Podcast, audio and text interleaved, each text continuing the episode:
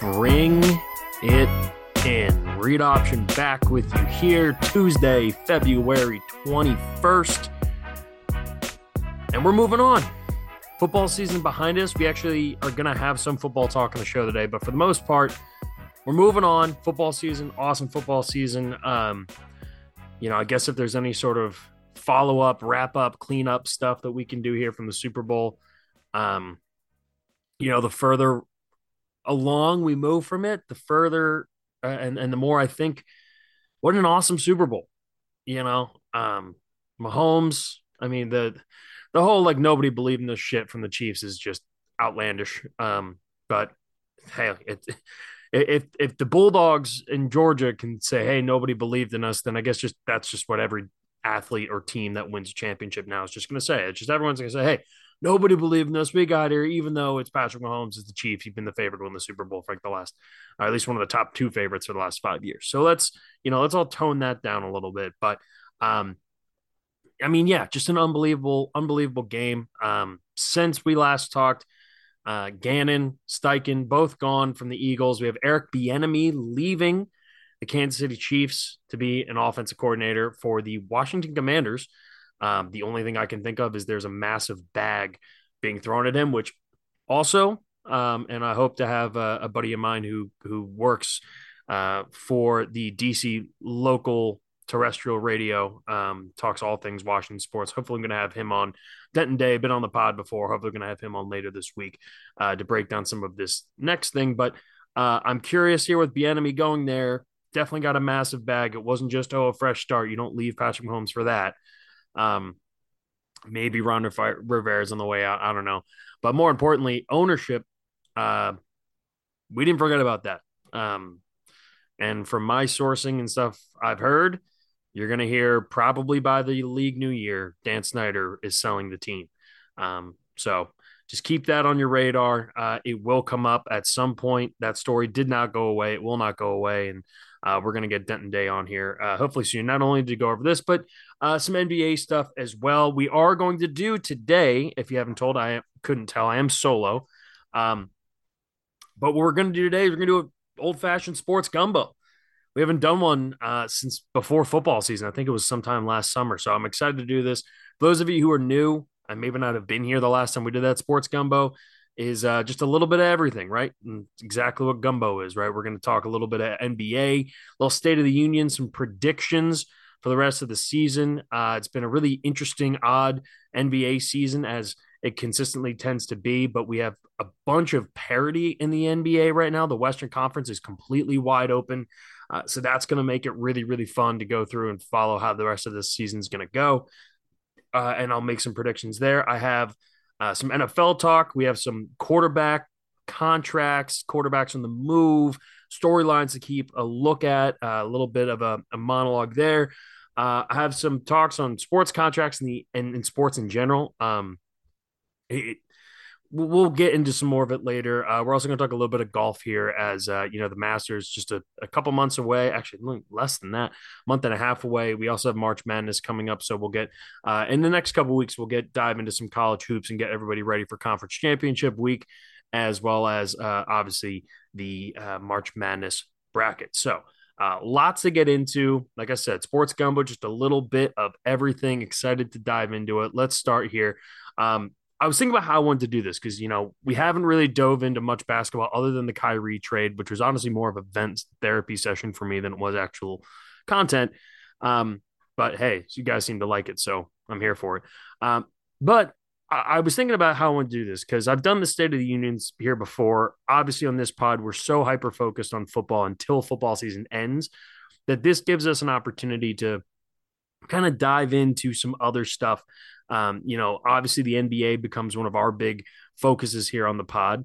Uh, but again, this NBA season has been a little bit up and down, right? If, if you look, if you told me like, hey, when this first two weeks of the season, first month of the season, anyway, like Boston, Milwaukee, Denver, Memphis are your number one, number two seeds in the East and West, I'd say, oh, that's the number one and two seeds that we've seen uh, you know, uh, one month into a season. However, a lot has changed. Uh, we have injuries to look out for. Uh, the Western Conference has just been a crazy up and down mess all season.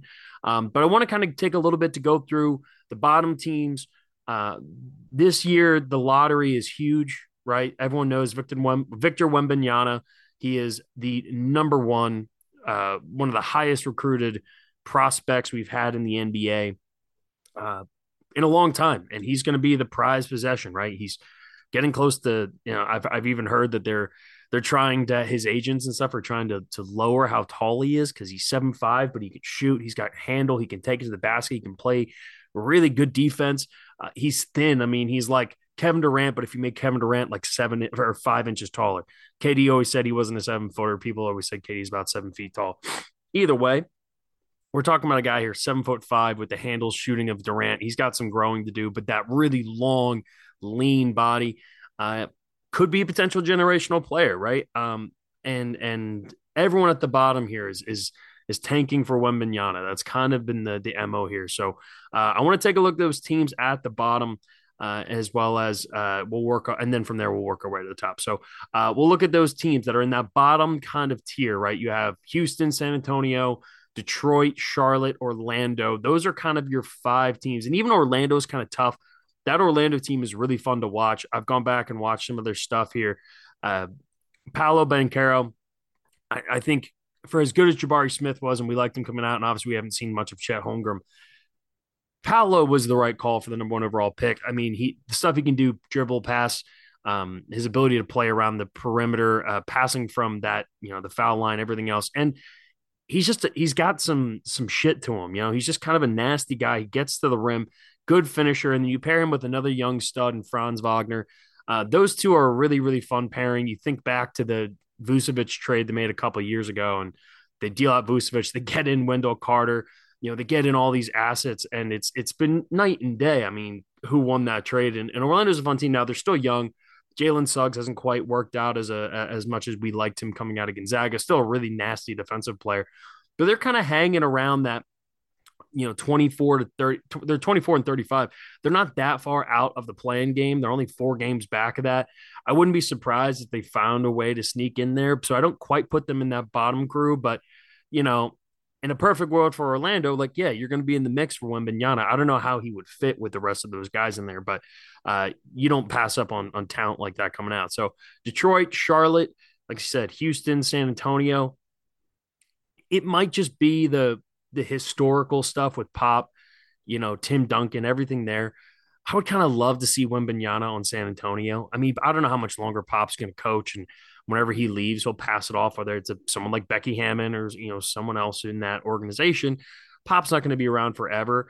But the one thing that they do, RC Buford, there, like they do such a great job of developing talent when they have it, right? You know, someone raw, like that organization knows what to do with these kinds of players. They have the infrastructure, they've done it before. Obviously, it's been a long time since San Antonio has really been relevant, but I would trust San Antonio to do the right thing. Teams I would not trust Detroit.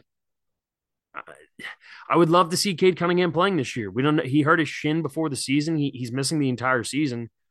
I love that dude. I love watching him play. I thought he was the no doubt number one overall pick. He went number one or may have gone number two after Anthony Edwards. I don't remember, but I loved Cade Cunningham. I still do. I think he's an absolute stud. I think he's going to be a good player for a long time.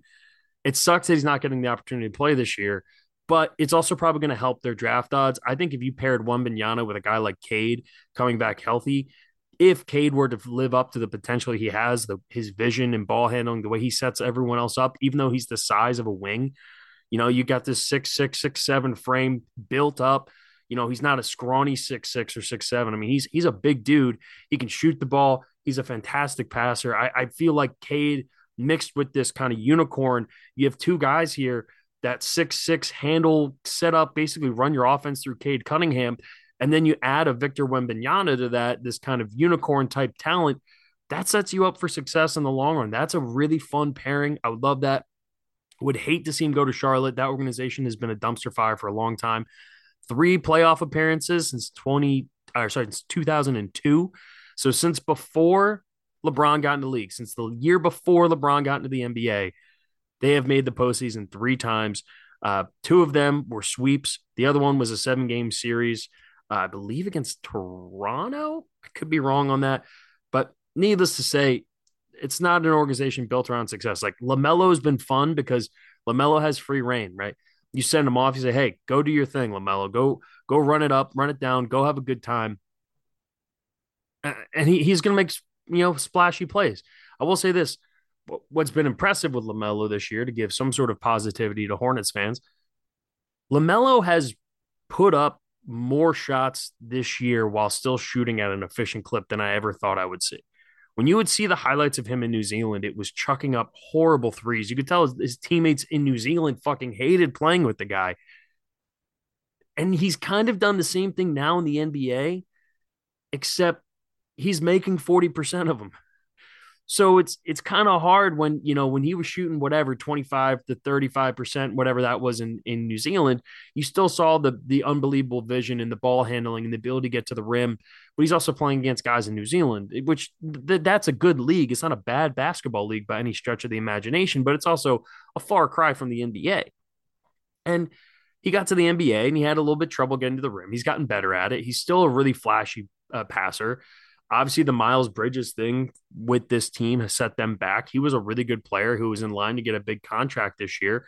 Turns out he's a scumbag, right? And he's now out of the NBA. We're probably not going to see him around again. So, you know, is it completely unfair to be like, I just don't want to see him go to Charlotte? Maybe a little bit.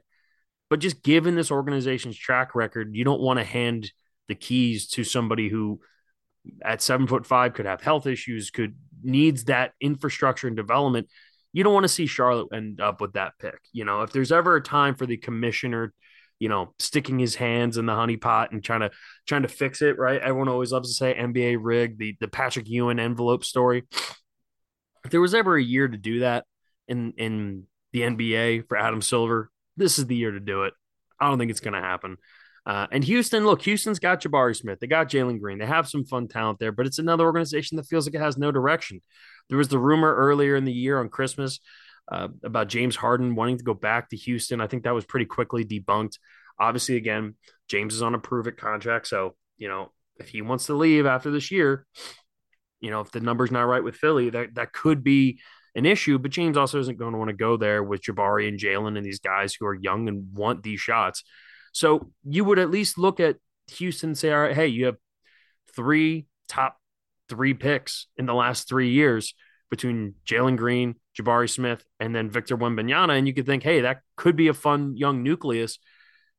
I don't know if that's going to be great for Victor Wembanyama's development because if you're drafting him, you're kind of drafting him to be like the guy, you know, and I just don't know if we're going to see that if he ends up in Houston. So that's your bottom tier, right? And then you kind of go tier up. Um, we're talking about Orlando, who I would probably put more in the second tier. Indiana, Chicago, uh, Portland. I, I, would say Utah. Utah's been a really fun team this year. They're only a game uh, out of the, uh, or sorry, they're only half game out actually of the playing tournament.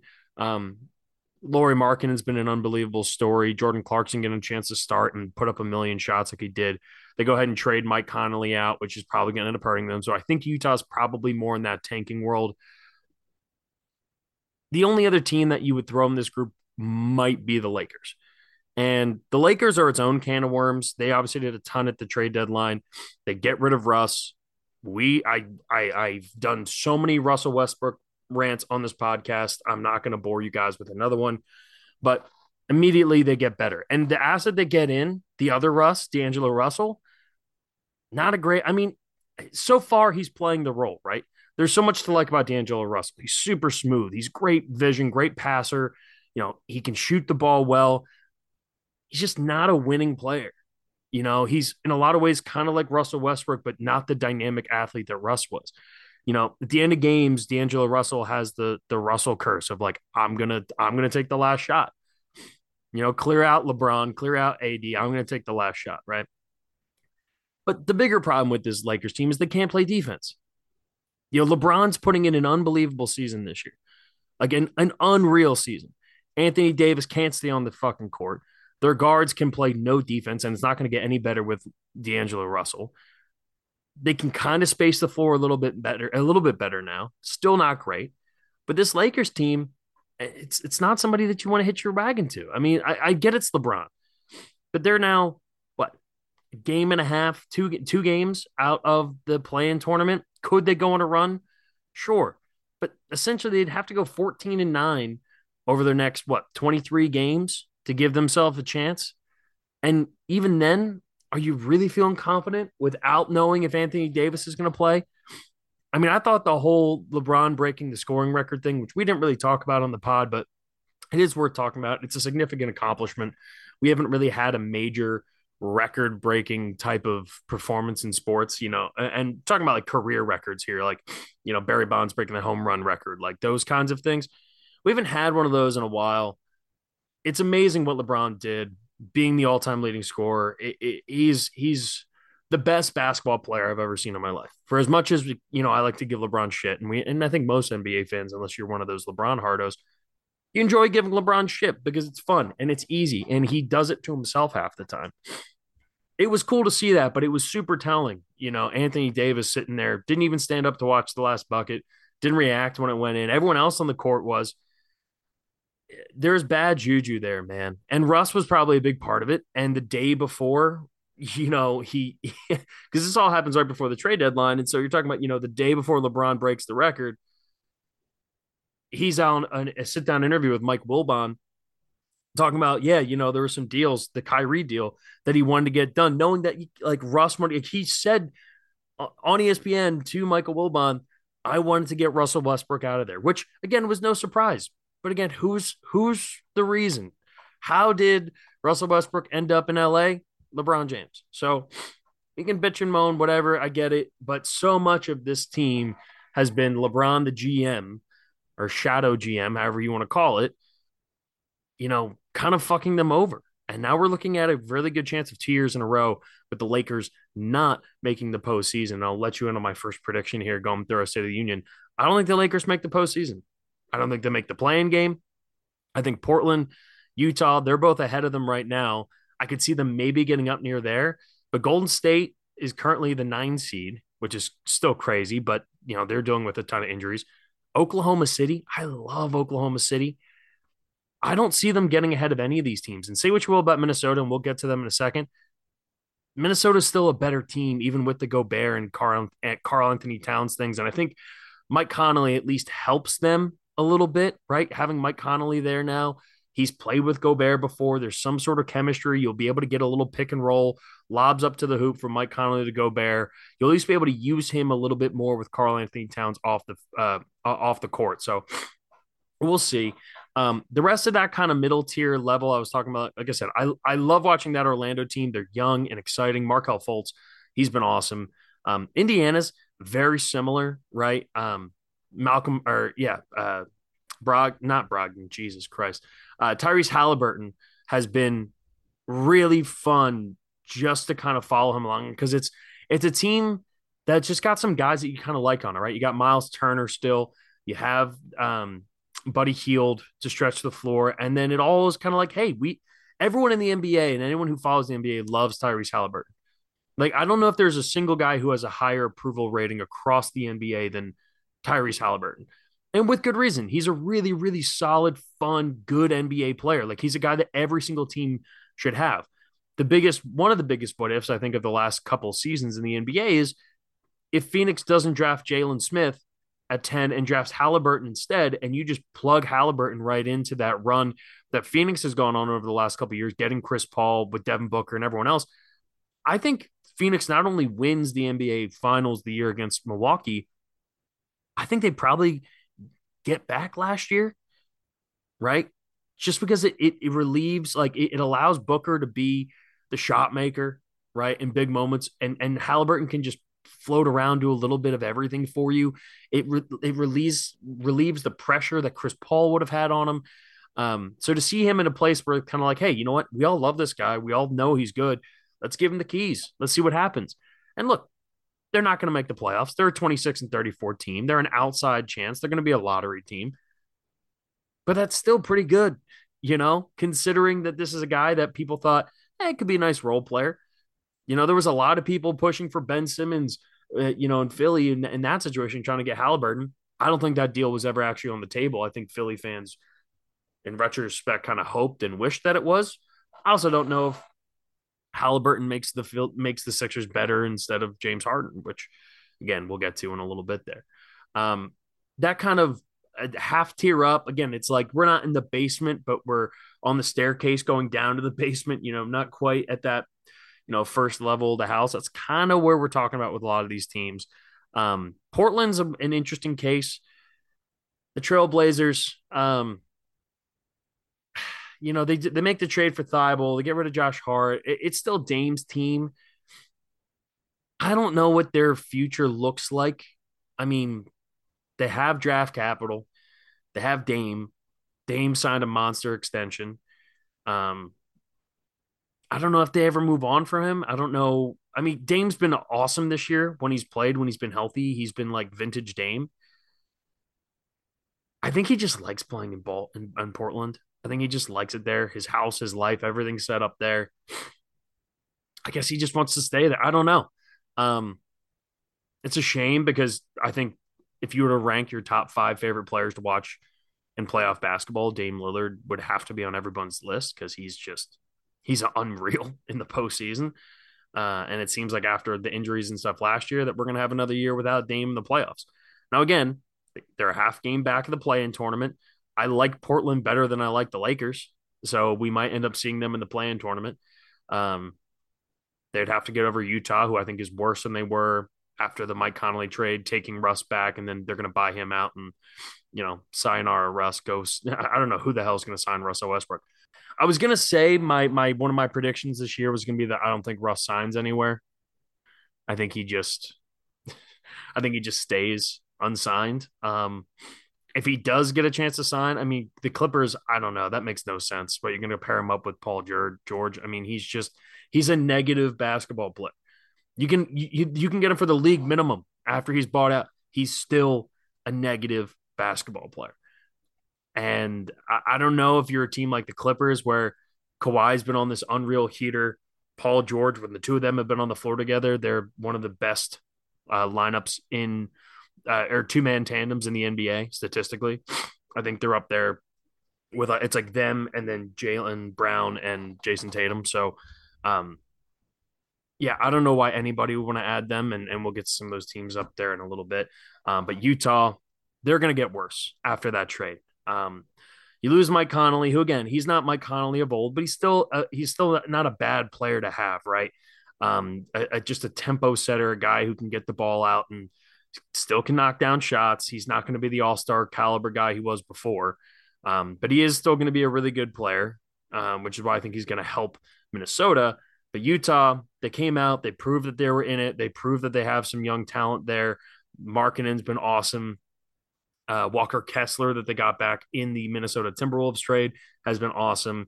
Uh, but I would expect them to fall out a little bit. So if you're the Lakers or or Portland, you're probably going to pass them at some point.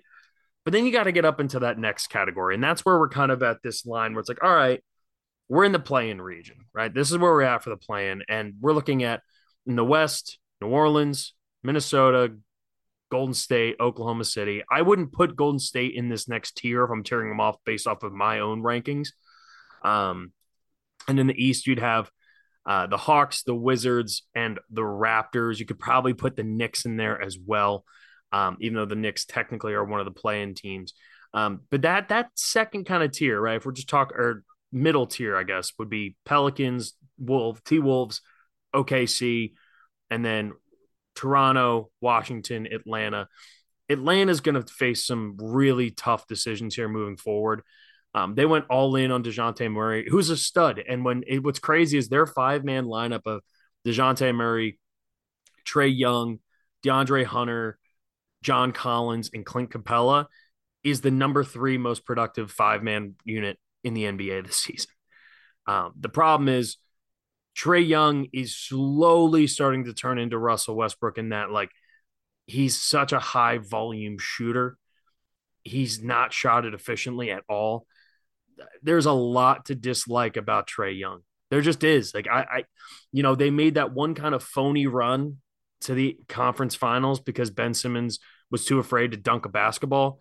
um, and the Sixers absolutely blew that series.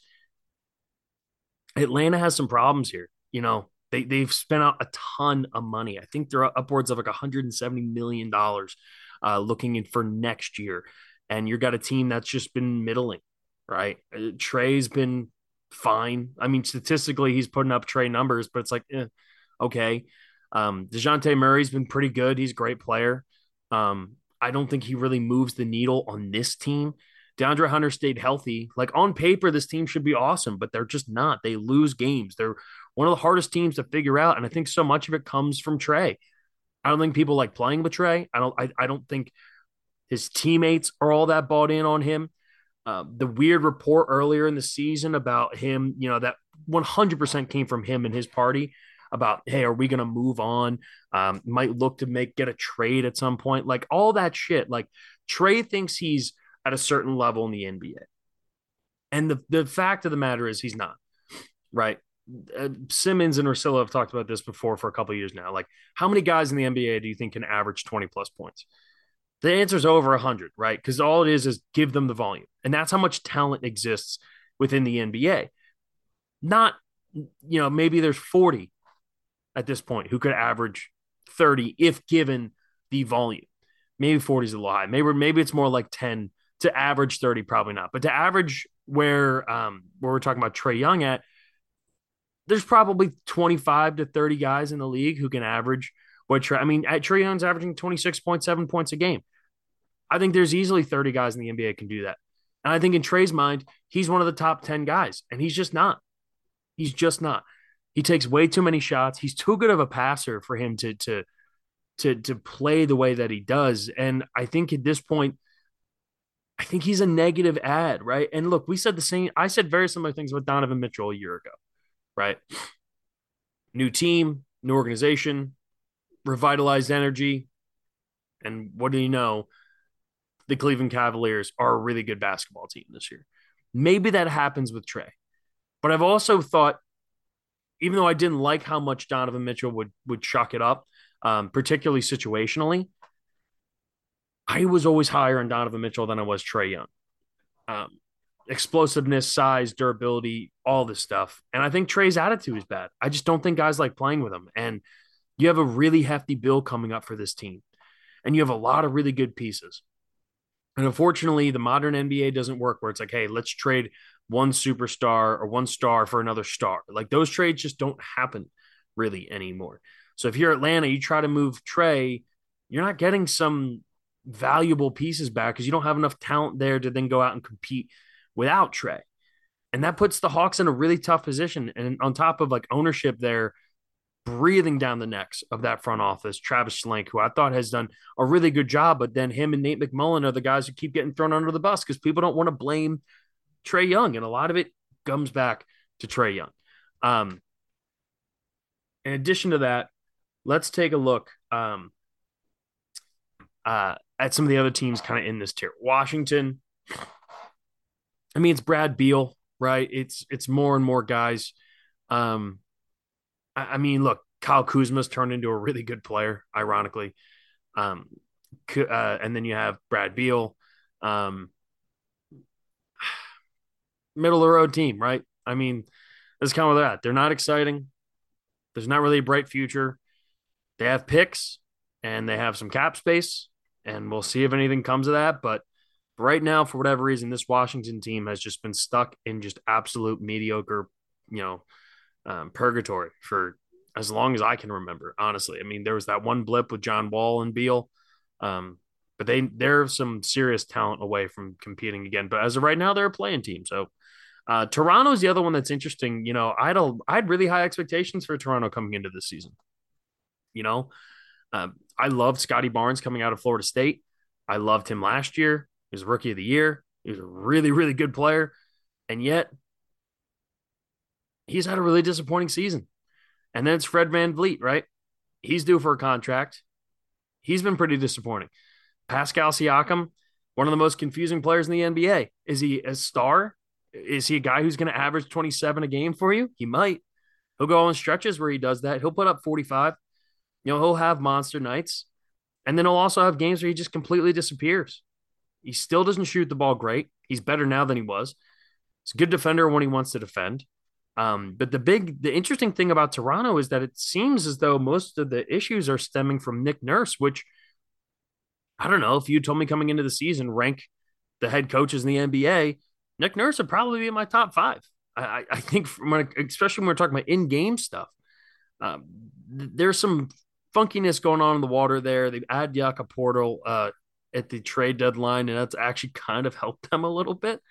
Um, but you know, I I would expect them to not finish as the 10th seed. I would expect them to get up to that seven or eight seed, probably host um, a playoff, uh, host a play-in game. But you know, how far does Brooklyn fall after the KD trade? Right? Uh, can can the Knicks stay stay this sustainable?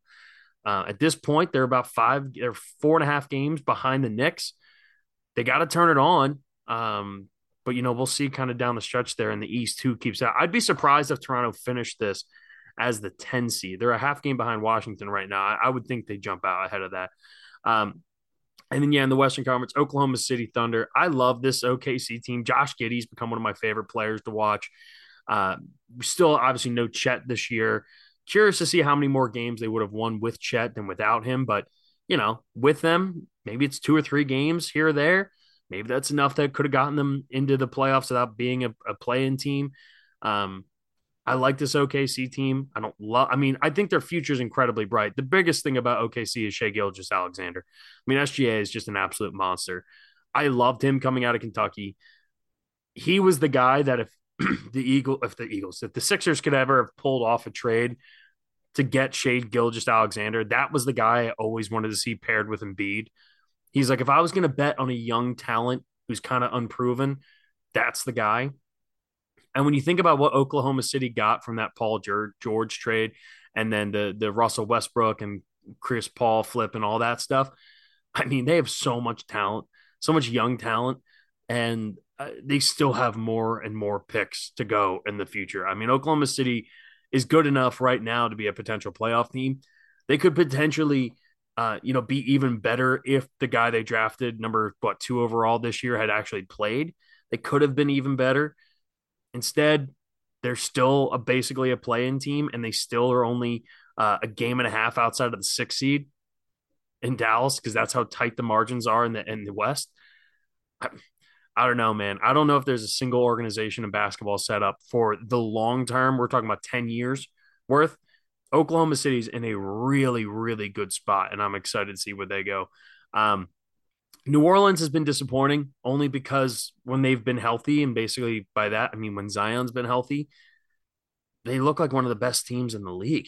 I mean, the on off court numbers with Zion are staggering. It's just, it's crazy now. He got hurt January 3rd, and we're going on almost two months of him being out with a hamstring injury you know, and, and, look, I watched it happen to James Harden, right? I mean, James Harden really didn't look the same for almost a year plus from the hamstring, but that also comes into how much are you conditioning it? How much are you actually rehabbing it? What goes into it? Um, and maybe that's part of the problem with with Zion, but um, I just I I want to see Zion healthy because when he's on the court, he's unlike anything I've ever seen or anything anyone's ever seen in the NBA. But kudos to Brandon Ingram, who is keeping this team afloat. Um, I mean, obviously they have a ton of deep like depth in that in that team like across the board. They have young guys too who have been um who was it Herb Jones, um or Herb Brook. I forget was yeah, it's Herb Jones. Uh really, really good, like one of the best wing defenders in the NBA already. Uh, and then Jose Alvarado after his awesome playoff outburst last year.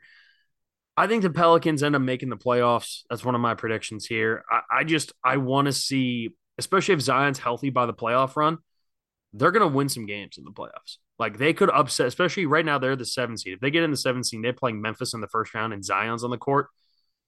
Jaren Jackson Jr. is getting fouled out in the first five minutes of the game.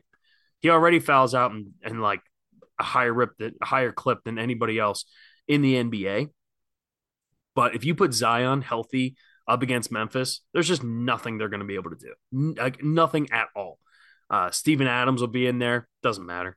Uh, Zion just eats people alive. And then you also have all the perimeter stuff that they have there. CJ McCollum having a really good season for them as well. I think again, this is all predicated on Zion being healthy, but one of my predictions this year, uh, right now at least, Zion healthy, the Pelicans win at least one round in the postseason, and not just a playing game. If they end up being a playing team, they will win at least a round in the postseason with a healthy Zion. Uh, the last team in this kind of zone, Minnesota.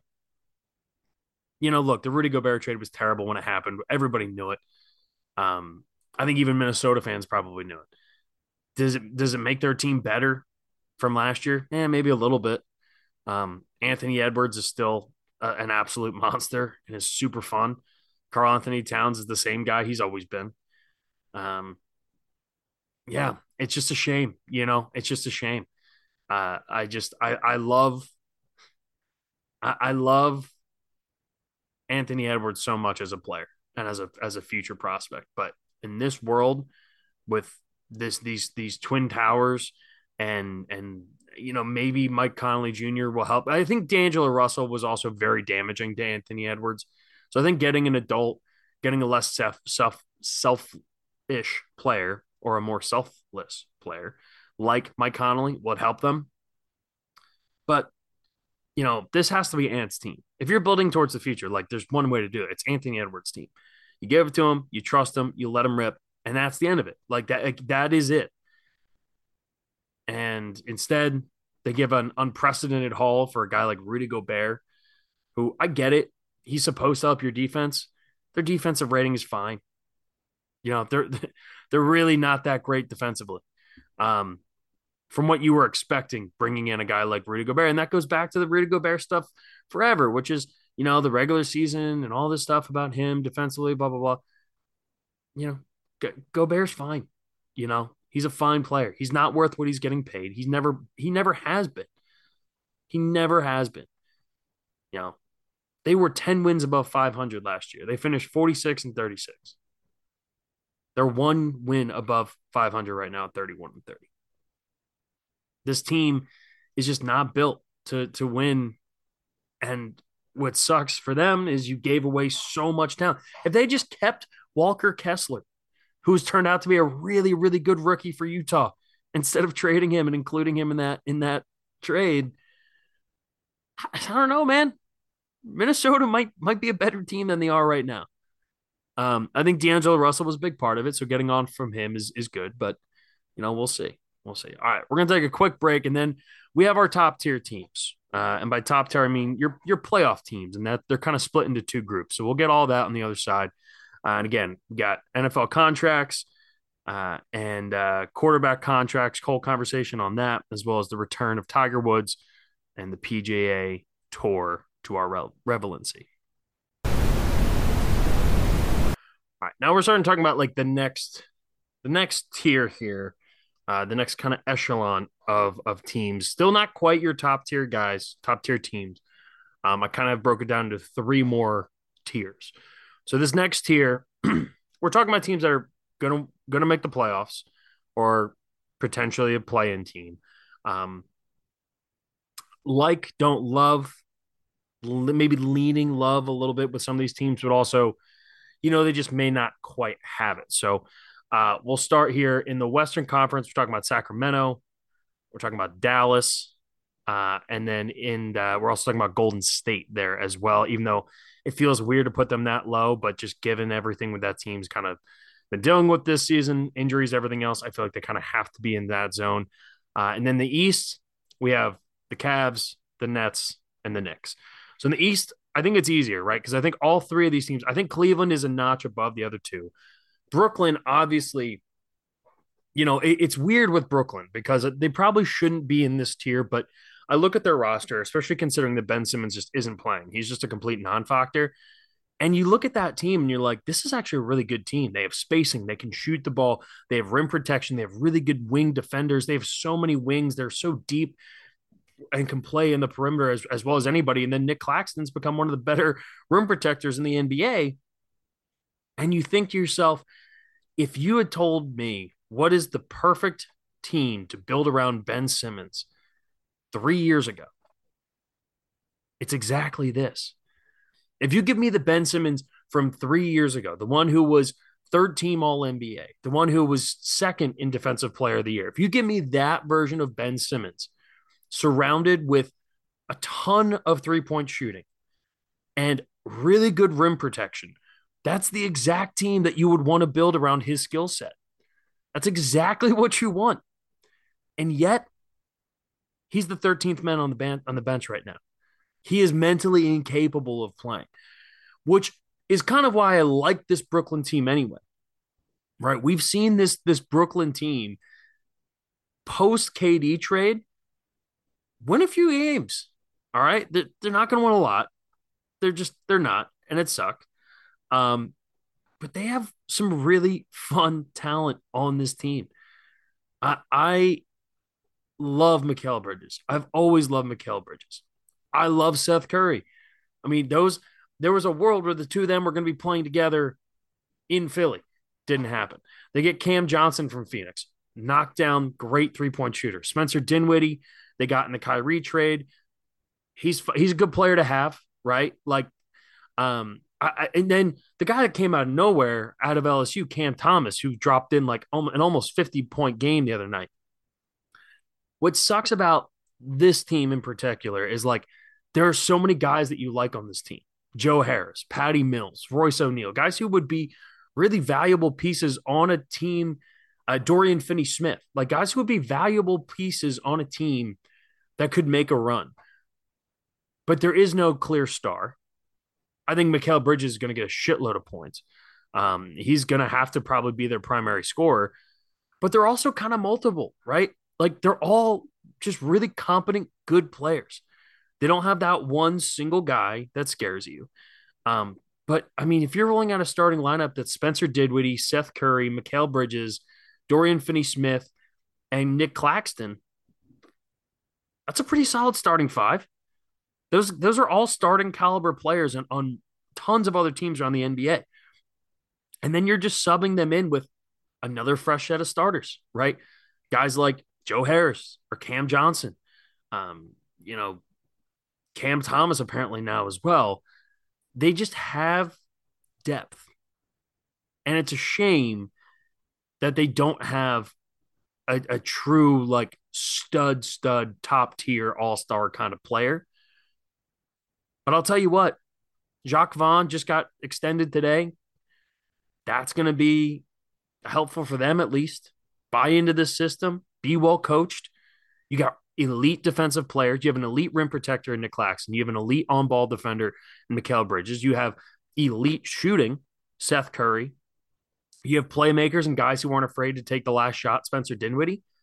Could the Brooklyn Nets fuck around and win a playoff series? Absolutely. Do I expect them to? Not necessarily. But I I really like Brooklyn. I really do. And you know what? I'm gonna. That's one of my predictions that I had circle. I wasn't sure if I was gonna make it. I talked myself into it. Fuck it, Brooklyn Nets. They're gonna win a playoff series. They're gonna win a playoff series with this team with Jacque Vaughn, and they're gonna shock people. At the very least, I think they go seven games. If, if it's them in Cleveland, Cleveland's so good defensively. I think they'd have a, they'd have a hard time scoring points. But you know, if it's Brooklyn and God, I don't want to say it, but Philly, you know, if it's Brooklyn and the Knicks, not not a likely first round matchup. But you know, the last stretch of the season, we've seen teams that are six seeds jump up to two seeds and three seeds. We see crazy shifting happen all the time. The Sixers have a really, really difficult strength of schedule now for the rest of the way. They could fall. Brooklyn gets hot on a streak with this new team. You never know. I think the Nets are going to at least go to a game seven in their first round. And I think they stay at, you know, here's a better prediction. Because I think saying they're going to win a series it might be a little too bold. They will not be a play in team. They will get in safely as a top six team in the East. That's my prediction right now. Um, they have a two and a half game over Miami, two and a half point lead over Miami, but uh, and Miami's the next team I want to talk about here in the East. Um, I said Cleveland, Brooklyn, and Miami. Miami's there too. Miami, you have to kind of give respect based off of what they've done in the past, but this team can't shoot at all. Um, they're old. Kyle Lowry basically just doesn't play. Jimmy Butler, another year older, kind of cruising through the regular season. They just signed Kevin Love as a buyout guy. I don't know what that's going to help you with, but I guess it won't hurt. Um, Yeah, it's it, they're a weird team, but you know what's going to happen? They're going to come in as the sixth seed, and they're going to play Cleveland, or they're going to play Philly, and they're going to try to take your lunch money because that's what Spo does. Because Spo gets the most out of his team day in and day out, and they have the attitude.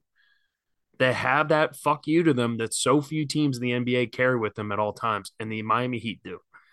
Um, the Cleveland Cavaliers, I like this team a lot. Um, I mean, what's not to like with with the the addition of Donovan Mitchell worked out so much better than I ever could have possibly imagined for this Cleveland team. Like like so much better than I ever thought it was going to look. Um, in addition to that, one of my favorite players in the league is Darius Garland. Watching that dude close out games, he always makes the right decision. Always makes the right decision. He's inc- he's ridiculously talented. Um, but he's just smart and savvy, right? Um, he he's just he he it's crazy for a guy his age at how young he is to be that way. And yet he is consistently. Like just the crunch time minutes, the only player that's been better than Darius Garland in crunch time minutes has been surprisingly De'Aaron Fox in Sacramento. And we'll get to him in a little bit. Darius Garland's been awesome. Donovan Mitchell's been awesome. Evan Mobley didn't take a huge jump in his second year, but I think we know pretty confidently, like, hey, Evan Mobley's a stud. Like Evan Mobley is a really, really good basketball player and has the potential to be an elite basketball player. His length, his defensive reads, um, his, his, shot blocking ability mixed with Jarrett Allen. I mean, that's just such a hard time. Their defensive numbers are off the charts. They're far and away the best defensive team in the NBA, and they're going to continue to do that. And that's going to help them a ton in the postseason. They're going to be a tough team to knock out. Um, Isaac Okoro, his his shooting numbers have gotten better uh, as well. They pick up Danny Green. You get Caris LeVert, which is some scoring off the bench. Ricky Rubio, just having another veteran there.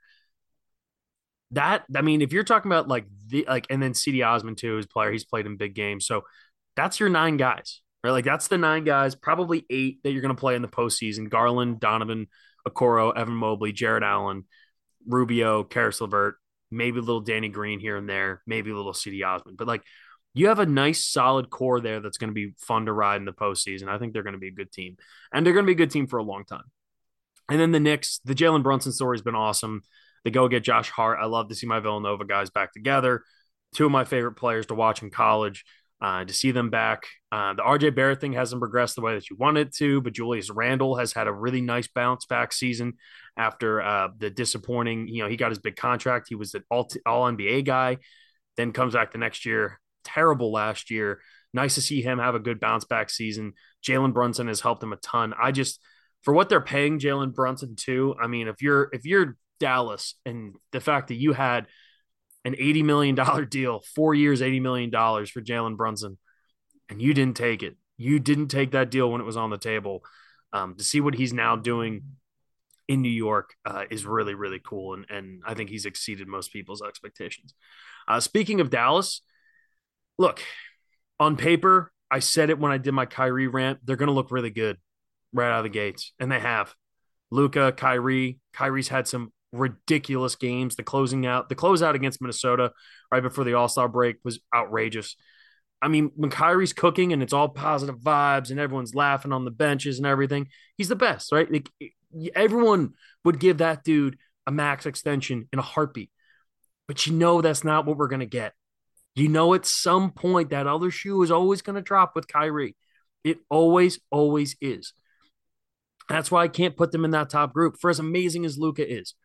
I think the team around him is fine. I like Maxi Kleber, right? They have some decent pieces, but they also traded away important depth, right? Um, Dorian Finney Smith, Spencer Dinwiddie.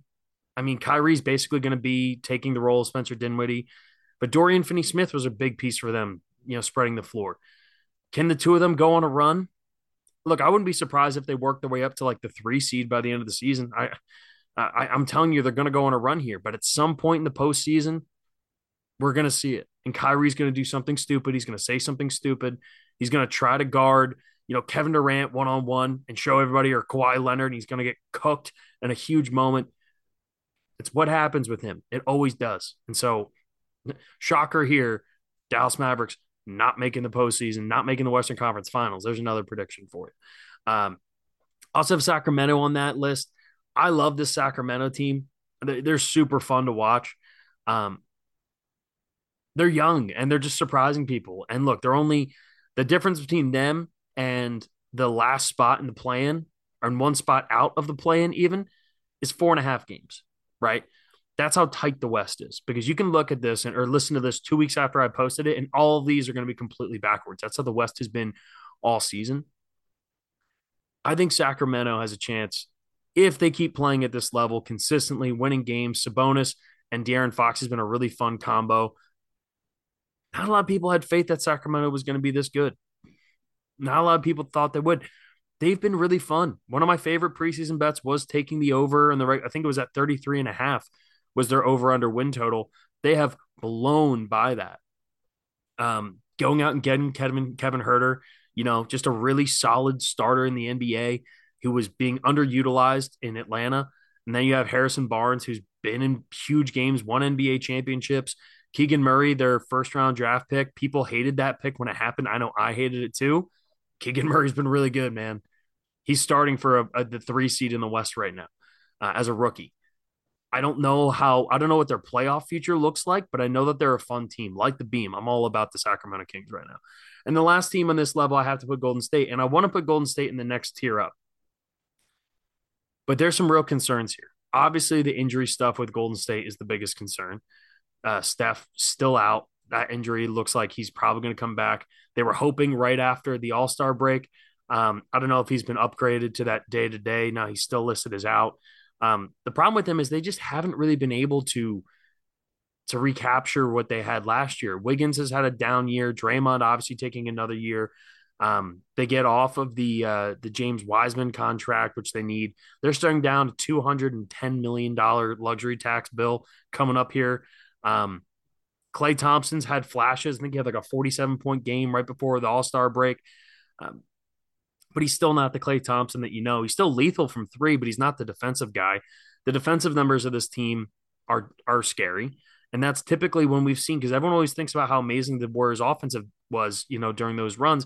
It was the defense that really made them special. It was the defense that separated them from what they were before. And now defensively, this team just can't hang.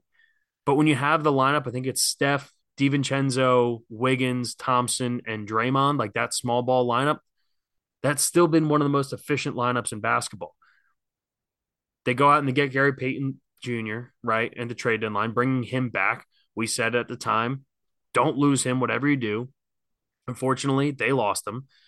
When he comes back, how healthy he'll be. The biggest thing with this team is if if Steph's back, Klay's looking better, Wiggins is healthy, Gary Payton's healthy, and they actually get a couple of games. Now, look, they played together last year, so it's not like adding a player at the trade deadline nor- normally. Like Gary Payton knows this offense, he knows how to run, and he knows how to operate in this defense. But he's going to have to essentially be like what Otto Porter Jr. was for them last year, except instead of being six foot eight like Otto Porter Jr., Gary Payton's like six two. And I don't know if he's going to be able to guard some of those elite wing guys that he might have to in the postseason run.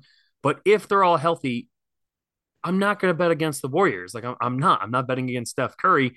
But the injuries and the lack of defense consistently, the road splits with them have been really, really weird. Um, 22 and 7 at home, 7 and 22 on the road for Golden State this season. It, it almost doesn't make sense that they can be so good at home and so bad on the road. Uh, and we'll see if they can right the ship because look, the efficiency, the shooting, the offensive stuff is still there. But they got to get through this hurdle and hope that they can get a nice 15 game stretch before the playoffs where they get everybody back and gelled, and then they still might end up being a playing team. But again, they are one game out of the six seed. They're two games out of the five seed. Um, and they're three and a half games out of the three seed. So it's not like Golden State is so far out of reach that they can't get back there. They just need people to get healthy. And right now, they've gotten hurt at the wrong times. Uh, let's move to our second to top tier. In the East, I have one team. I have the Philadelphia 76ers. And in the Western Conference, I have the Suns, the Clippers, and the Grizzlies. The Grizzlies, we'll start with them. people love them and they love to hate them. They've become very polarizing. Um, Dillon Brooks has become one of the most either loved if he's on your team kind of guys or the most hated guy in the league. Still takes too many shots. Everyone loves Ja. Ja has an unbelievable approval rating across the NBA. This team can't shoot the ball.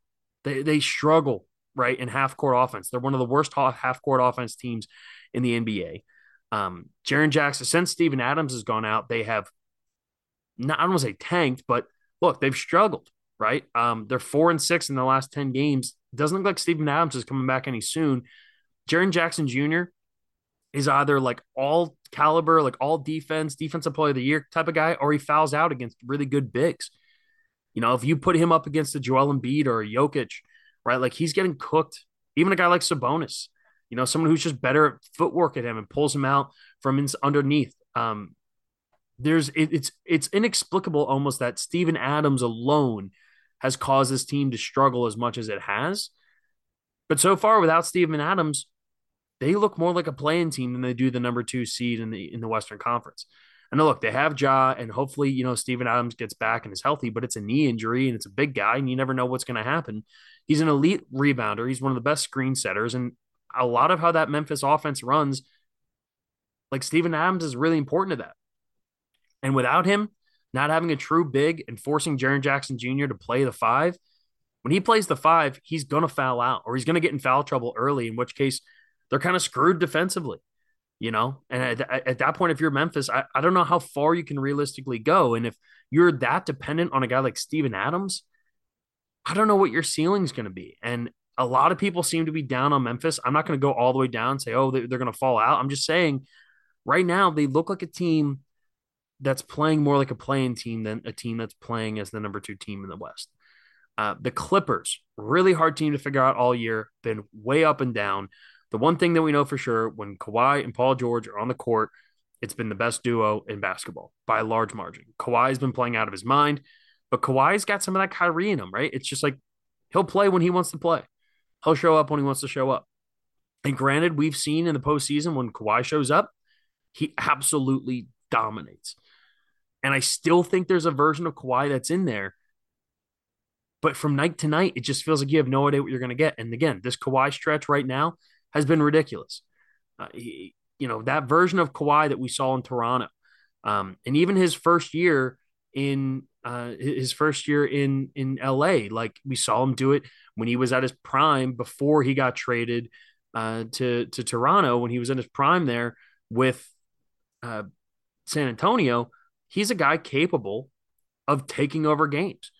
But his last 10 games, 26 points, seven rebounds, four assists, shooting 50% from three, 47% from the field, 93% free throws. I mean, he's had a down year, but this last stretch that he's been playing on has been ridiculous. Um, like like truly ridiculous. Uh, defensively, I don't think he's still the same guy. But the last time we are going back, you know, four steals against the Knicks, he's averaged uh, just about two and a half steals a game over his last five games. If this is the version of Kawhi we see, they can go really far, you know, uh, especially when you pair him up with Paul George, who's just continuing to do Paul George stuff. But for all the people who still are buying in on the Clippers, another one of my predictions Clippers aren't making it to Western Conference Finals. They're not. I, I, it's impossible for me to trust Kawhi, and honestly, to trust Paul George. You know, playoff P was a thing once before because he never showed up in the playoffs, and Kawhi could come in, try to take the game over top to bottom, and maybe they find a way to get to the Western Conference Finals. But if we start adding in Russell Westbrook and he becomes one of the guys that it, se- it seems as though he's going to go to the Clippers, maybe even the Wizards, those are the two teams rumored to get Russell Westbrook, this team's not going anywhere. They're not. You know, they added some good pieces. Miles Plumlee. Um, is that getting you there? Is getting rid of Reggie Jackson getting you there? I, I don't think so. Um, Norman Powell's been one of the best. You know, he, he's probably the sixth man of the year. You know, I think people in Philly might vote for Maxi instead, but he's had more minutes there and he's played more games. It's averaging 17 off the bench. It's going to be interesting to see. I don't know. I'm just I, I'm not buying in on the Clippers. I'm not. Um, the last team here in this level, the Phoenix, or sorry, in the in the West at least, the Phoenix Suns. The only reason they're not in the top tier is because we just don't know the health of Chris Paul, Devin Booker, Kevin Durant. If the three of them are together, they they should be the favorites to come out of the West. They they should be. I don't know when we see KD play for Phoenix. I don't know how reliable Chris Paul is at this point, but what I do know is this team already takes a lot of mid-range jumpers, and Kevin Durant is the best mid-range jumper in the history of the NBA. Statistically, it's like not even close. Kevin Durant is going to do so much for this team. He's also the most. When I say uh, seamless is probably the right word, I was going to say versatile, but I'm going to say seamless. He's the most seamless basketball player I've ever seen. He can, if you need him, sit in the corner while Kevin or while uh, Devin Booker goes does his thing, kick it out to KD. Boom, he can do that. Need him to initiate offense, got it. Need to help with the rim, he's got it. Like Kevin Durant can do so many things, and he's such a gamer. Um, I'm really excited to see what they look like when he's back. They mortgaged some depth, depth. They lost some wing defense, but they're going to be able to score so many points. And Chris Paul is going to average like nine points a game, but he's going to average like 11 assists. And he's going to be in complete control. And he's just going to set up KD. He's going to set up Devin Booker. And they're going to be fucking terrifying. And oh, yeah. And you also have DeAndre Ayton rolling to the rim, too. So, uh, yeah, the Suns are going to be a really, really tough team to knock out. The only reason they're on this tier is health. It's the only thing. Only thing. Uh, and that brings us to the Philadelphia 76ers, who have been the best team in the NBA over the last 33 games. Um, they're playing fantastic basketball, seven and three in their last 10. Um, offensively, looking really good, averaging 114 points per game, giving up 110. I, do I have to say it? You know, it's James Harden. That's that's the reason I can't with this team. Tobias has been great this year, right? He's been in that perfect Tobias middle ground that we love to see him, where he's just 40% from three, take your mid range, do what you can. Maxey coming off the bench. It sucks that we can't have Harden and Maxey on the court at the same time, but you just can't defensively, especially if you're going to end up playing Milwaukee or Boston in the postseason. You just can't. But having a guy like Maxey off the bench who can turn into a flamethrower and just light a match, I, I think he's actually kind of perfect for that role. Though I would I would rather see him get a chance to be a starter. Unfortunately, when it's him and Harden, you just can't play them both on the on the court at the same time. Um, Embiid otherworldly player. I mean, he was LeBron's first pick in the All Star game for whatever that's worth. Um, Embiid's outrageous, dude. It's just stupid what he's doing. And defensively, we know how ridiculously good he is. Um, I love the Jalen McDaniels pickup. Long, tall, lengthy, good defender, three and D guy. He's going to be Thybulle.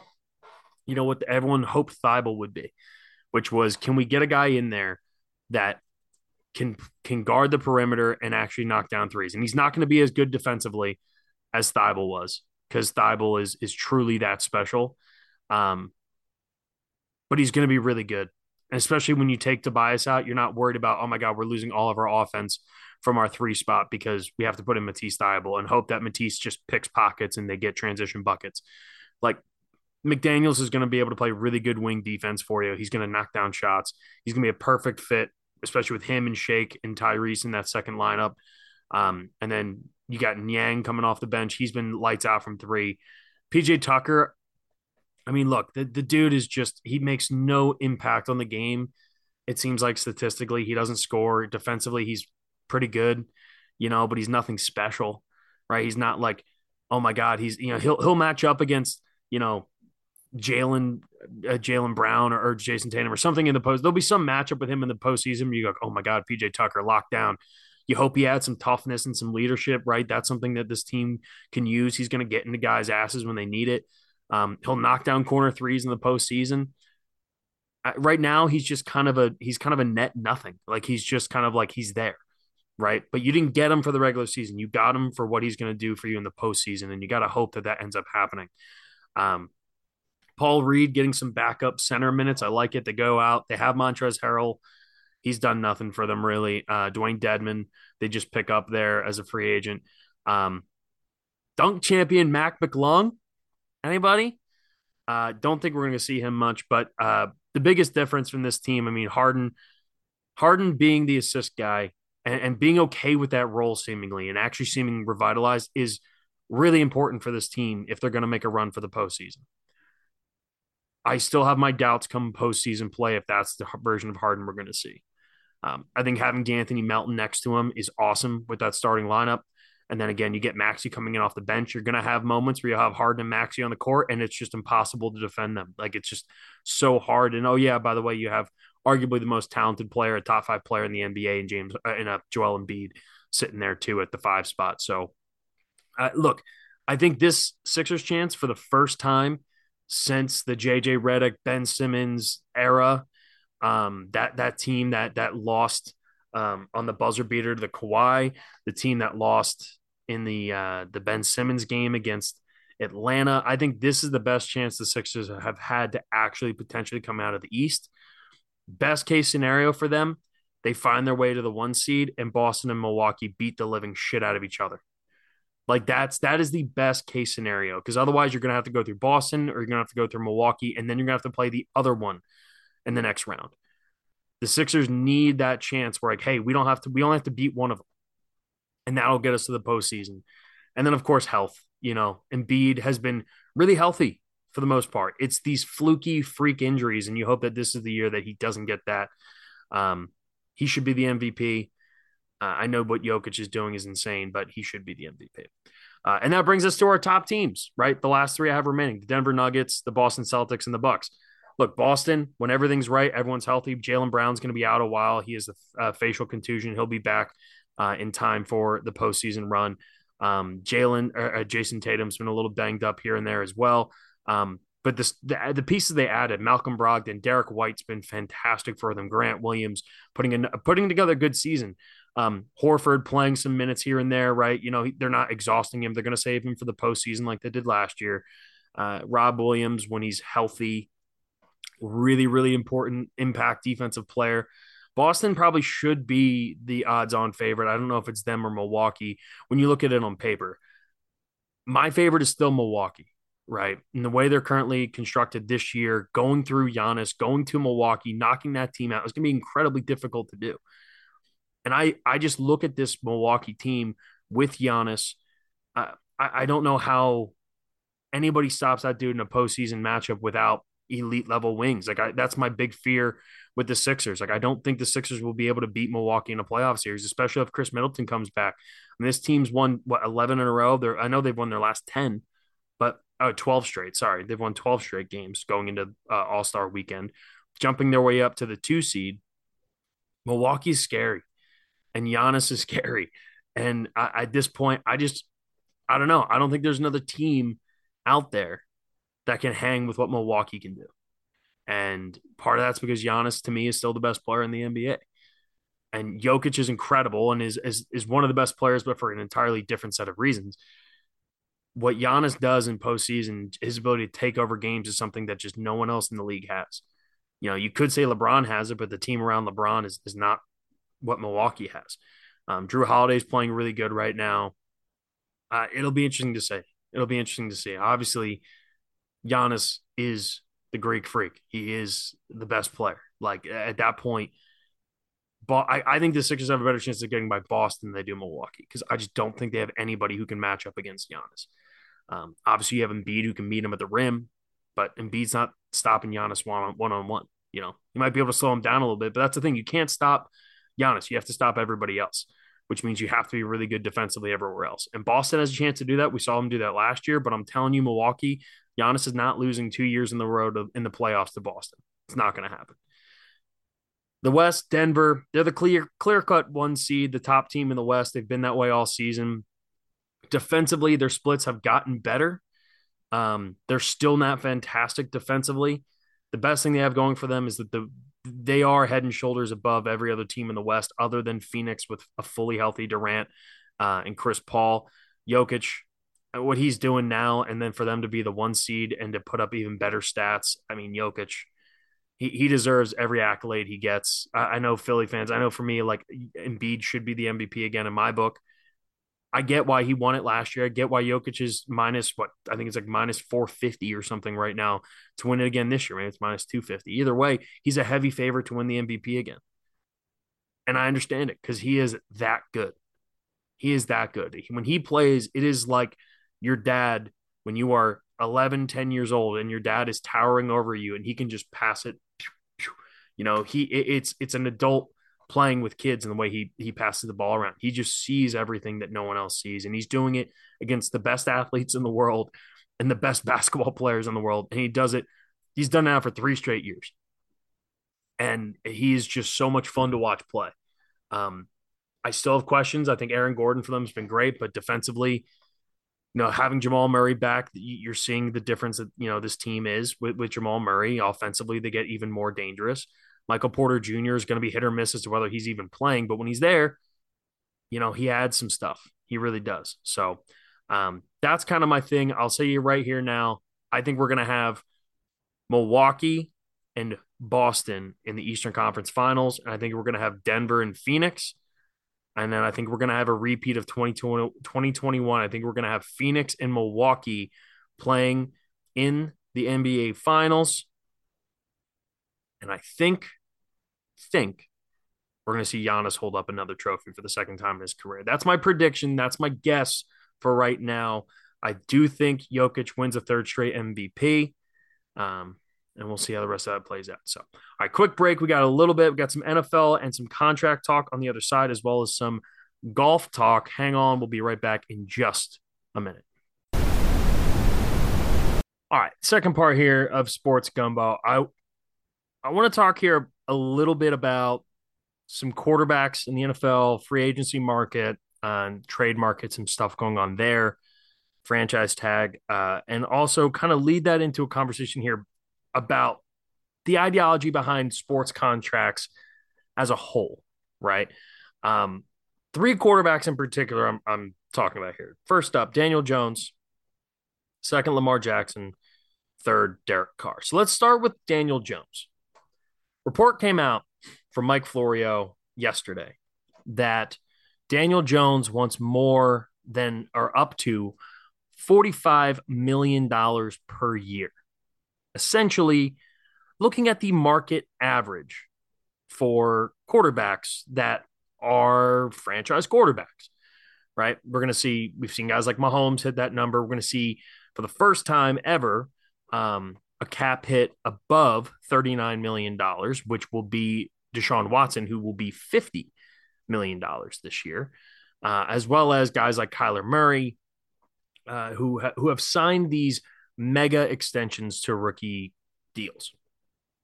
We have not yet seen Justin Herbert. We've not yet seen Joe Burrow. We've not yet seen Jalen Hurts and what their deals will look like. To me, all three of these quarterbacks have unique comparisons. And in a way, all of them are going to be looking for something and what realistically I think they can actually get and still walk away with a shitload of money. And if you're Daniel Jones and what Daniel Jones should be doing and what his agents should be telling him are that you got to follow the Kirk Cousins model here. All right, look, Daniel Jones right now is not that far off from a production standpoint to what we saw from Kirk Cousins in Washington.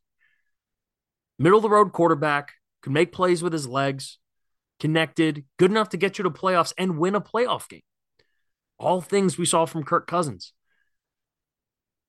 Nobody wants to pay Daniel Jones a massive contract. No one wants to pay Daniel Jones a $180 million contract. Nobody. Not the New York Giants, not anyone. What Kirk Cousins did when he left was he found a way to battle through the franchise tag, continue to play well, and to the point that he could get what I still think is one of the most important contracts in NFL history, which was a three year, I think it was 83 million. I don't have the exact contract in front of me, but it was around 80 million, fully guaranteed contract. And what that did was it allowed Minnesota to not spend all of their resources solely against the cap on Kirk Cousins. It allowed them to still buy other players. Yes, they had to trade Stefon Diggs because Stefon Diggs wasn't happy there. And yes, they ended up getting lucky, stumbling into Adam or studying into Justin Jefferson. But they had Adam Thielen there. Right? They were they were able to add pieces along the defensive line, the offensive line. Now, defensively, they've been disappointing, but going back to thinking about those Mike Zimmer teams, right? Back in like 2018, 2019, when Kirk Cousins first got to Minnesota, they spent a lot of money on defense. They spent money along the offensive line. They were able to put together a competitive team with Kirk Cousins as their starting quarterback because in order for Kirk Cousins to win a Super Bowl, he needs talent around him. He needs a lot of talent. And that's what Daniel Jones is. It's the same thing. Now, I would say Kirk Cousins probably a little bit better than what Daniel Jones is now. But we've seen in a year with Brian Daboll that Daniel Jones can be a really, really good, productive quarterback. Is he going to be enough to win you a Super Bowl? No, I don't think so. If it was my team, what would I say? I'd say go go trade up. I'm not I'm not doing that. I'm not. But you've seen enough that if you're Brian Daboll, you want that continuity and you can get a team friendly deal that's fully guaranteed. Look, the more fully guaranteed contracts that happen in the NFL is overall the better for players. You're not going to see players get the Deshaun Watson contract again. We're going to get to that in a little bit with Lamar. You're just not. You're not going to see 250 million fully guaranteed. It's not going to happen. Deshaun was in a very unique situation. But what you can see are four year, $85 million deals, fourth year being a team option, fully guaranteed. If you're the New York Giants, you probably take that deal. Given the continuity, given the growth you saw from Jones, the physical attributes we've seen, he is dangerous as a runner. Another year with Brian Daboll. I mean, a lot of ways, I look at Daniel Jones this year as like the early stages of Josh Allen in Buffalo. Big athletic quarterback with a good arm, inaccurate, turns the ball over too much right? Just on those assets alone. Now, again, Daniel Jones doesn't have the arm talent that Josh Allen has, but he has plenty to be a really, really good quarterback in the NFL. Take that and that base you have, get a good deal. For Daniel Jones, $80 million guaranteed is a really, really good deal. And already, supposedly, there's reports coming out saying that there are going to be people sitting down with Daniel Jones telling him, hey, this is probably why you shouldn't ask for this much money because it's probably going to be better for you. Instead, look at Kirk Cousins go get your guaranteed money. And if you if you flame out, you're still going to get that full money. And if you're smart like Kirk Cousins, you get another extension, right? You start to play up your bill, you get more extension, right?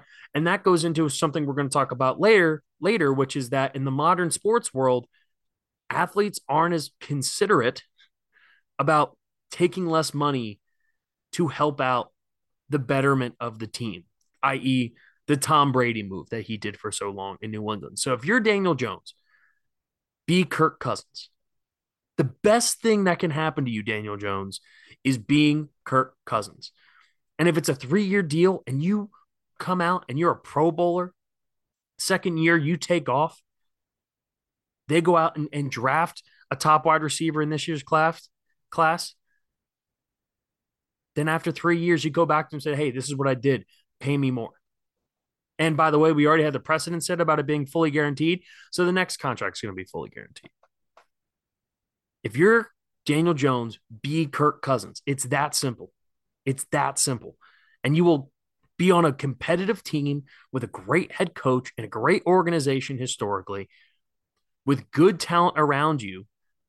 Because guess what, dude? You need it. Right now, in this point in your career, you can't afford to be the quarterback who's being paid $45 million a year and, and expect to be good. You just can't. And even if you got cut after your second year, would you still probably make more money than the three year fully guaranteed deal? Yeah, you probably would. But they're not going to give that to you because you haven't been that quarterback. You've proven you can win a playoff game against a good team. You've proven you can make the plays you need. Come back, run it back more with Daboll, get your guaranteed money now, or play under the franchise tag next year get paid like a top five quarterback for a year or top 10 quarterback for a year, and then come back and say, hey, where's my money? Because if there's one thing we know when quarterbacks hit an open market, teams will overpay for them. All right. let's move on to Lamar Jackson. Now, Lamar Jackson's a very unique situation, right? MVP, 2019 MVP, one of the most electrifying players, a good guy, self represented, which adds a whole nother wrinkle into this. And if you're Lamar, he wants DeSean Jackson. But guess what, Lamar? You're not getting it because nobody's getting it. And it's a shame that the biggest and most lucrative contract in the history of the NFL, at least in terms of money guaranteed, all that stuff that we've seen, because by the time Mahomes is done, his contract will be worth more. But in terms of guaranteed at signing, how much money you're getting in that contract, Deshaun Watson's the most valuable contract in the history of the NFL. That chill's never happening again. And I wish it hadn't been for such a scumbag. And we've talked about Deshaun Watson before. But again, if you are Lamar, that's what you're chasing. That's what Lamar's chasing. But Lamar, you you shouldn't be that. You shouldn't try to go be Deshaun Watson. You shouldn't try to get that contract. You should look for a lower number, higher guaranteed money, percentage wise, right? Kyler Murray. Kyler Murray's contract is not that bad when it comes to guaranteed money. It's a huge number, and people look at it and it's going to handicap the Cardinals for a long time. It's not a good contract, right? But if you're Lamar, you should get that guaranteed money, right? Look, Kyler's 140 million. Give me 145. Give me 150. But make a hundred of it guaranteed. Give me that. Give me two thirds guaranteed. 100 million guaranteed. And if I earn it and I stay healthy, then you pay me more money because the on off splits with him playing versus out, I mean, they average 14 more points per game with Lamar Jackson on the field than without him. That is outrageous. They average 28 points per game with him, 14 points per game without him. That is an astounding number. His value has been set. But you're not going to be Deshaun Watson. So don't try to be because you're not going to get that deal. Find the middle ground. Get your guaranteed money, the guaranteed money that you've earned. Hell, make it a $120 million deal with a $100 million guaranteed, 110. Make the guarantee higher and the total number less and sign the deal. You have an organization that has built everything around you. They got a new offensive coordinator in there. Now, I also get from Lamar and this is the other thing that I think could be smart on his part, make them trade you. Make them trade you to somebody who will pay that money. Because if Kirk Cousins taught us anything, going back to what I said about Daniel Jones, an open market will pay you a lot more than the team that's holding on to you now. I mean, I, I feel like that's kind of obvious, but it's true. And that's kind of what Lamar's doing right now. And I think so far he's played it right but I'm not sure. And he, whatever contract Lamar gets, whether it be with Baltimore or somebody else, I think it's a huge mistake for Baltimore to get rid of him. I know how he, the injuries have gone the last two years, but I still think it's a big mistake for Baltimore to move on from a guy as talented and legitimately ridiculous as Lamar Jackson. But go get that higher guaranteed money. Figure something out. And if they won't give it to you, then you seek the trade. And if they tag you, that's just two years away from hitting the open market when you will be easily paid more than Deshaun Watson. So either get the guarantees now, shorter deal, more guaranteed money, and get yourself to free agency, or roll with the franchise tag if they can't work out a trade. Because I would say number two is like get the trade. I think short term deals, higher guaranteed money in this modern NFL actually makes more sense. Now, of course, the injury aspect of it is what everyone will say back at me, and I understand it. I know how dangerous it is. I know how quickly things can lose, but once you sign 100 million guaranteed, 120 million dollars guaranteed on a 130 million dollar contract, that money is set. Look for the higher guarantee. You're not getting Deshaun Watson money. That is a once and a, and a and a random I don't know once every ten years you'll have a deal like that that shifts the market out completely. If you're Lamar, take the higher guaranteed on a lower number number or force your way out. And I think right now he's trying to force his way out. He didn't get the deal he wanted. And the best case scenario for him is getting a chance to go onto an open market. But the problem with that for Lamar is any team that's trading for you is giving up a ton of assets. You don't want to find yourself in a situation like Russell Wilson, or yeah, Russell Wilson last year.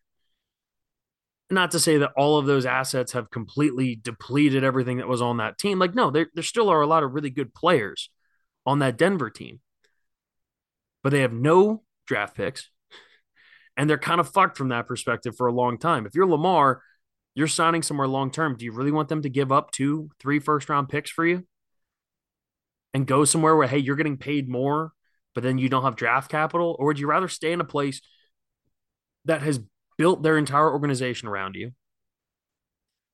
Have your demands met, take the lower overall number with a higher guarantee. You'll win more and you'll get more guaranteed money. But right now, it seems like that is what the hangup is on. Baltimore doesn't want to pay him the guaranteed money, but Lamar's also asking for numbers that are completely unrealistic, even though he's a former MVP. And that brings us to Derek Carr, which is somewhere in the middle. Derek Carr's better than what Kirk Cousins was when he was leaving Washington. But he's also not as valuable in an open market as Lamar. And what I see here is a chance for Derek Carr to split the middle. Three years, 100 million guaranteed. $33 million a year less than the average annual value of your Deshaun Watsons and Kyler Murray's and all these guys who've signed their mega extensions already. Fully guaranteed in a situation of your choosing. I still think the Jets probably make the most sense given the amount of young talent that they have there, both on offense and defense. But according to his brother, this deal is going to take a long time. The point I guess I'm trying to make here is that in the NFL, the NFL is weird in the way it's always done its contracts. You know, a great example of it, um, Kenny Golladay, right? He signed, it was like an eight, $75 million contract. If you broke it down, only about 30 million of it was guaranteed. The rest of it are numbers to fluff it up. And look, $30 million is $30 million, nothing to sniff at. But he's a good example because he's completely flamed out. And there's a good chance he's probably going to get cut this year from the New York Giants after only two seasons. And he'll get the 30 million. But everyone's going to see that 75. And players time after time snap at that high number. Take the short-term deal that's more guaranteed money because there's two reasons on this. And this goes to my overall ideology here and the Tom Brady move, right? The Tom Brady take less money. You don't have to take less money. You have to take less total value money that's already half of it's fake and get a higher completely guaranteed contract. And for players who aren't quarterbacks, you're not going to get a fully guaranteed contract. There'll be someone like a, like a Justin Jefferson or somebody who might be able to work that out. Someone who's that valuable. But for the most part, it's, it's going to be quarterbacks. But this isn't a problem only in the NFL, right? Players, and this is going to sound very much like old man yelling at clouds of me. Players want the big number now. They see what the NBA players make because the NBA players are making the big money and they have the luxury tax. But financially, the NBA is set up completely different than all other sports.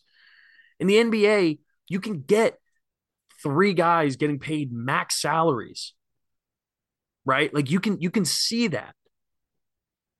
And it still works on a team. And those max salaries could be $34 million a year for Tobias Harris. And meanwhile, Lamar Jackson's going, Hey, I was the MVP of the fucking NFL and I can't even get $100 million guaranteed right? I can't get a $200 million contract like Tobias Harris did. There's 53 getting paid, right? And guess what? The salary cap's going up in the NBA in a couple years, and the, the max contracts are going to be upwards of $60 million, which is uh, a $60 million a year. Sorry, let me let me quickly just clarify that. And the bottom line is, I think because it's all so public now, I think other sports are jealous. I think other sports, especially nothing is as big as the NFL, and yet they're getting paid a fraction of what NBA players are. And honestly, that just comes down to simple math 15 players on an NBA roster, 53, right? The, the numbers don't line up. Max contracts in the NBA are always going to be bigger. But I also think we've now reached a point that less and less guys are okay with taking pay cuts. There was a story that came out in baseball. Manny Machado's upset already with his contract, his $300 million contract that he got from the Padres, and might look to move on after this season if he's not able to renegotiate. And that's why the last player I've noticed who's taken this kind of team friendly deal is Bryce Harper in baseball. He took extra years on the back to make sure that the average annual value wouldn't fuck over the Eagle or the Phillies. That was his goal. I want to get my 315, 330, 25, it was 325 million dollar contract that I've earned. But I don't want it to then screw over what we can do everywhere else. And in baseball, there's no salary cap, right? So you can spend as much money as you have. You can't do that in the NFL. And I, I truly believe we're in this weird era of cross sport jealousy where Lamar goes, Why don't I make LeBron money? Or even not LeBron. Why don't I make Kawhi Leonard money? You know, why don't I make Paul George money? Why is Tobias Harris have more than double the amount of money I've made, even though I'm the MVP of the fucking NFL? And more and more, I struggle to see a day that we're ever going to get back, especially because the salary cap jumps from the NFL and NBA also go up so differently. The NBA has a massive spike every couple years when they redo their TV negotiations. The NFL TV rights are pretty much set. And the next time they have it, yeah, the salary cap will jump up a little bit, but it's not going to be even nearly as much as what we see when the NBA salary cap jumps up. And so I don't know if there's ever going to be a way But if there's one thing I know that you can do as NFL players, and owners don't want to do it, which is why we've only seen two of these contracts ever, is ask for the fully guaranteed contract. Take less money overall, whatever the big shiny number is on top. That half of that number's fake anyway in most NFL contracts. Take the guaranteed money. Take it when it's there. You have cap geniuses across the NFL finding ways to manipulate contracts and manipulate cap in order to to make things work. So that way, when the Eagles have Javon Hargrave leaving and his cap hit would have been you know 11.5 million, whatever it is, because it was the team option. They move on. They're going to try to renegotiate, hopefully bring him back on another deal. Like there's all these little nuances. But when you see Schefter tweet out, hey, Eagles signed so and so, Cowboys signed so and so, and you see that number, it doesn't line up to what other teams and other sports make. It's usually like half. And so if you're Daniel Jones, if you're Lamar, if you're Derek Carr, the one thing I can say, if you want to ever get to a point that you can get close to that, because the one thing that baseball and basketball have are fully guaranteed contracts for their elite level players. And so far in the NFL, we've seen it twice. So if you are Daniel Jones, don't ask for $45 million a year. A, because that's insane and you don't deserve that much money. But B, take the guarantee. If you're Lamar, 120 million guaranteed. Four years. I, I, I think the Ravens would do that deal. Maybe they won't. Maybe they're afraid of injury. I get that. But someone's got to break the mold. And, and of all people, Kirk Cousins was the first one to do it. Derek Carr, I would be shocked if Derek Carr's contract wasn't fully guaranteed. And in addition to that, I think you're helping your team out. I think you can have both. I think that's what Bryce Harper showed. Now, granted, Bryce Harper signed like a 14 year contract, 13 year contract. Is that going to happen in the NFL? Absolutely not, unless your name's Patrick Mahomes, who got like a 10 year, 12 year deal. If you are one of these guys take the guaranteed money. It, it, it, improves other players coming after you. It helps keep the total market down. You're getting more money in your pocket at the end of the day, more than likely. Take that money, reset that market, and you'll be benefiting your team too. You'll have a better chance of winning a Super Bowl if you do that. But instead, these cap hits are getting higher and higher. And when Jalen and Joe Burrow and Justin Herbert all sign theirs, the numbers are going to start getting out of control. And we all know Daniel Jones isn't getting that 45 million anyway, but I'll tell you what, those three guys probably will. All right. Uh, long pod today, and uh, I don't want to talk too much more, but I did want to wrap up the pod um, talking about the PGA Tour, um, and may, more importantly, Tiger Woods. Um, look, golf is is what it is during the regular season. People who've been listening to us for a while know I'm a huge golf fan. Um, I don't expect a lot of our new listeners to buy in as much as I do. I mean, I I love the sport. I, I think the PGA Tour is unbelievably fascinating. The majors are some of my favorite sporting events of the year. But I do look at what Tiger Woods brings to a sport that is incomparable to any other sport for a few reasons. Part of that is logistically how golf works, right? You can play golf later in life.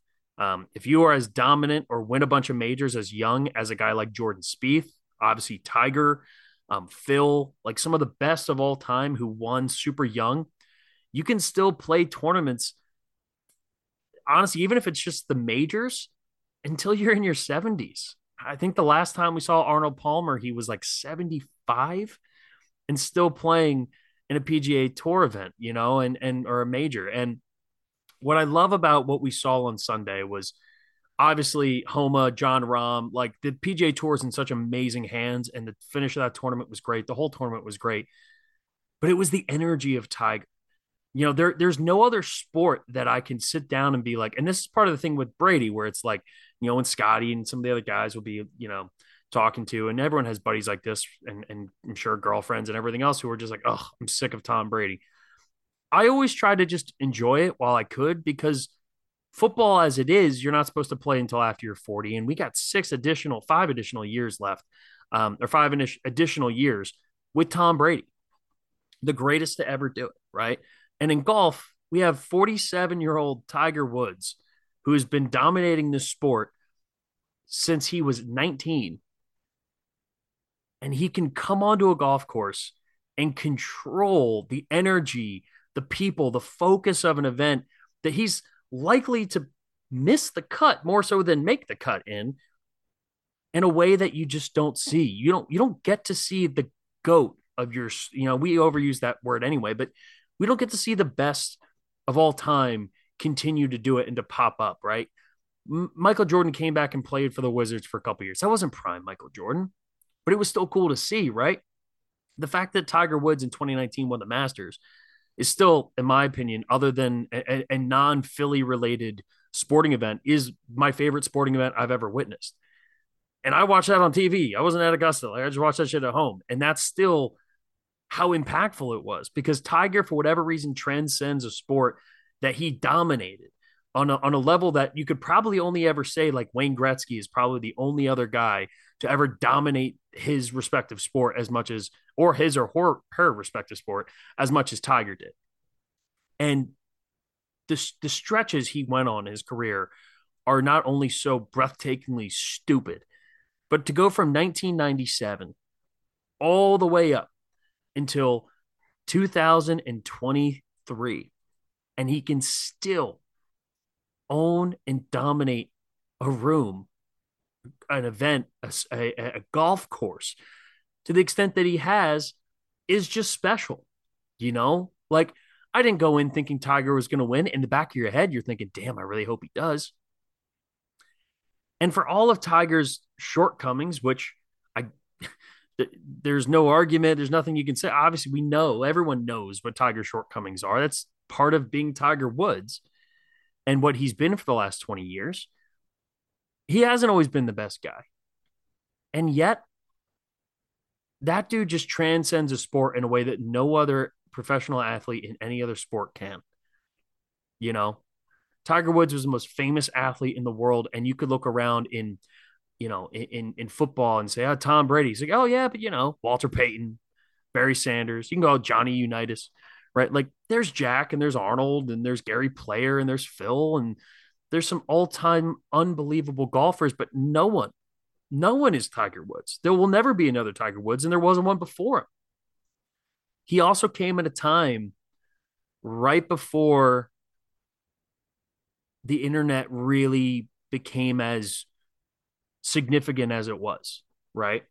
And he started at a time similar to Michael Jordan where everyone could watch and would watch and TV ratings were higher and you just knew what you saw. Like you, you would see a few national games a year and you would always see Michael Jordan play and you knew. And with Tiger, it's like you would see the majors on TV and then you would watch the majors on TV and it was Tiger and it was Tiger and it was Tiger and it created this unbelievable phenomenon. And now here we are in 2023 when everyone's got HD 4K cameras in their fucking pocket and the dude still transcends the sport in a way that no other athlete will and and I think it's so cool to sit and watch a guy be so still competitive at 47 years old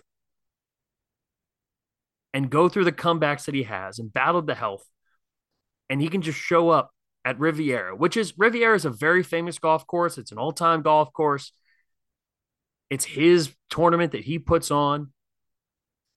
And yet it, it, he just owns it. Like he's bigger than anything else.